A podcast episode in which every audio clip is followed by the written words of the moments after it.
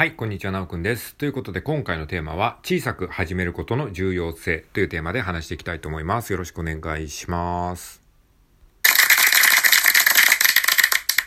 はい、ありがとうございます。まあなんかね、物事をやるときとか、何かこうやるときに、こう、どうしても億劫だなとか、なかなか一歩が踏み出せないなっていうときってあるじゃないですか。まあそういうときにですね、本当にね、大事なのはね、小さく始めることって、っていうのがあのめっちゃ大事だなと思ったんですよ。まあ当たり前の話かもしれないですけれども、えー、っとまあ改めてねそれを感じたので、今回それをねシェアしてみたいなっていうふうに思って話しておるわけでございます。はい、えー、というのはですね、まあ昨日ですね、まあ一つ前の収録で僕ちょっとワードプレスのえー、ブログを持っておりまして、そのブログの記事をね、まあ、収録のためにですね、ちょっと作ったんですけども、その時にですね、あのー、ちょっと感じたことなので、えー、ちょっとそれを話すんですけれども、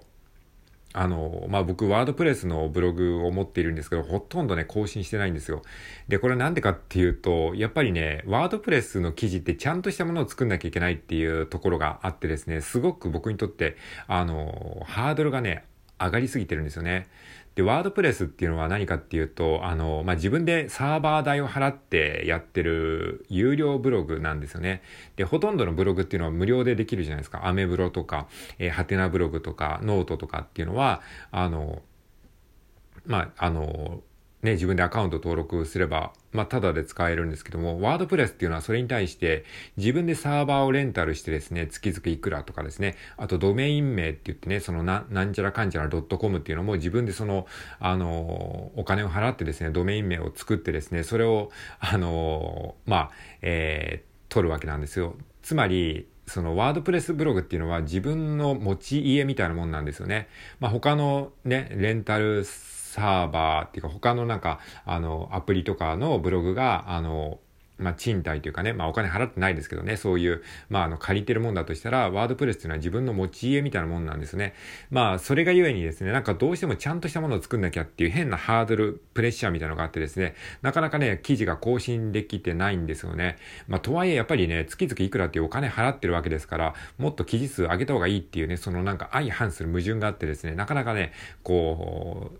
ちょっとね手がつけられない状態だったんですけども、昨日ねサクッとちょっと更新できたので、そこで気づいたのが、まあさっき言ったようにですね、先ほど申しましたように小さく始めることがめちゃめちゃ大事っていうことなんですよ。じゃあこのワードプレスの更新において僕はどういうふうにやったかっていうと、まずですね、あのスマホアプリから更新しました。えっと、ワードプレスって実はですね、スマホアプリからも更新できるんですよね。あのまあここでこんなこと話してね、どれだけ共感してくれる人がいるかっていう話なんですけどワードプレスやってる人ってあんまいないと思うんですが、まあワードプレスって基本的にあのパソコンから更新するっていうあのものなんですが、一応ねスマホアプリからも更新できるあのアプリがあってですね、でそれであの簡単にですね記事をあの記事の下書きというかドラフトみたいなものを作るんですよね。えー、それでもとりあえず公開しちゃうんですね。そこで下書きに貯めるんではなくて一回公開しちゃうんですね。とりあえずそのざっくりと作った記事をパッと公開して、でその後にスマホで作った記事を後からパソコンで作り込むっていう風にやると結構ね楽にできたんですよね。だからあこの方法すごくいいなっていう風に思ったんですよ。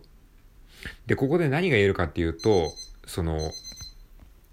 はい、すいません。今ちょっとキッチンタイマーの音が鳴ったので一回、えー、止めました。えっ、ー、とね、あの、何でしたっけ？そうそう。えー、だからワードプレスの更新っていうのは自分にとってね、すごく重いものだったんですけども、とりあえずスマホアプリで一回ね、えー、ちょちょっと更新して、で、それを、あの、一回公開してしまって、で、その後に、あの、パソコンで細かいところを修正するっていう風にやると、意外とね、あの、記事が簡単に作れたなっていう風に思ったんですよね。だからこれをね、初めからパソコンでやろうとすると、多分僕はね、なかなかできなかったと思うんですよ。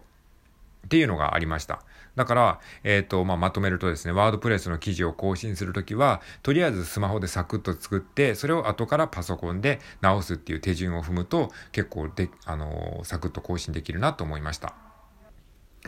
はい。ということで、今ちょっと選挙カーがね、走ったので、一回ね、また収録止めてしまったんですけれども、えー、っとですね、何でしたっけ?はい。あの、そう、ワードプレスの記事作成においては、まずスマホでサクッとね、あの、作る。これが小さく始めることですね。まず小さく始めるっていうことをすると、意外と物事がね、サクサク進むなっていうことを感じたんですね。はい。これが一つの具体、一つ目の具体例。で、二つ目の具体例がですね、ラジオトークの収録。まさに今やってるこのラジオトークの収録なんですけれども、これもですね、ですね、小さく始めることがめちゃくちゃ大事なんですよね。初めからね、じゅうにふんの壮大な話をしようとかって思うとね、まずね、あのー、できないですよね。だから、その時に大事なのは、えっと、僕がやってるのはですね、あのー、まあ、たまにサムネイルにメモ、メモを載せることがあるんですけれども、このラジオトークのサムネイルにメモを載せるんですけれども、このメモを僕は先に作るんですよ。話す前に、大体ね。まあ先に収録ボタンを押してから話すパターンもあるんですけれども、まあ僕はほとんどですね、このようなメモを作ってるんですね。で、このメモをですね、あの、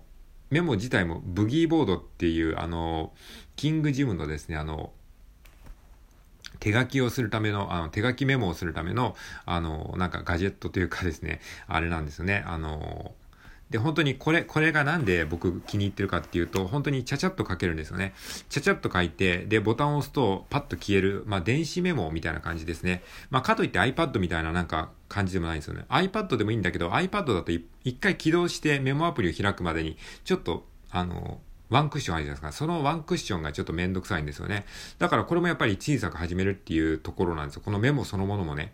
だからメモ自体もちゃちゃっと書いて、でそのメモに自分の言いたいことをあのー、軽くメモしておいて、でこのメモを見ながらえー、喋ってるわけなんですよね。だからそのきっかけはね、すごい小さなことなんですよね。それでまああの話していたら、えー、気づいたらですね、あの収録のコンテンツが完成してるんですよね。でその収録が終わった後に概要欄をパパッと書き込むんですね。でこの概要欄を書き込むときも、初めから長い文章を書き込もうって思うと概要欄がなかなか書けないじゃないですか。だから、まずその概要欄に最悪もうタイトルだけ入れとこうとかっていう感じで、タイトルだけをパッと入れとくんですね。で、その後にみっつのポイントを、えー、みっつのポイントなりなんか、まあ僕の場合大体その、えー、ポイントをみっつ箇条書きする感じで、えー、概要欄は書いてるんですけども、これもまあ小さく始めるということですよね。で、あとハッシュタグもどうするかっていうのも、ハッシュタグもまあ大体僕決まったハッシュタグが一つあるので、その決まったハッシュタグだけを入れ、入れるみたいな感じですね。で、あと他に思いついたハッシュタグがあったら、えー、それも追加していくっていう感じですね。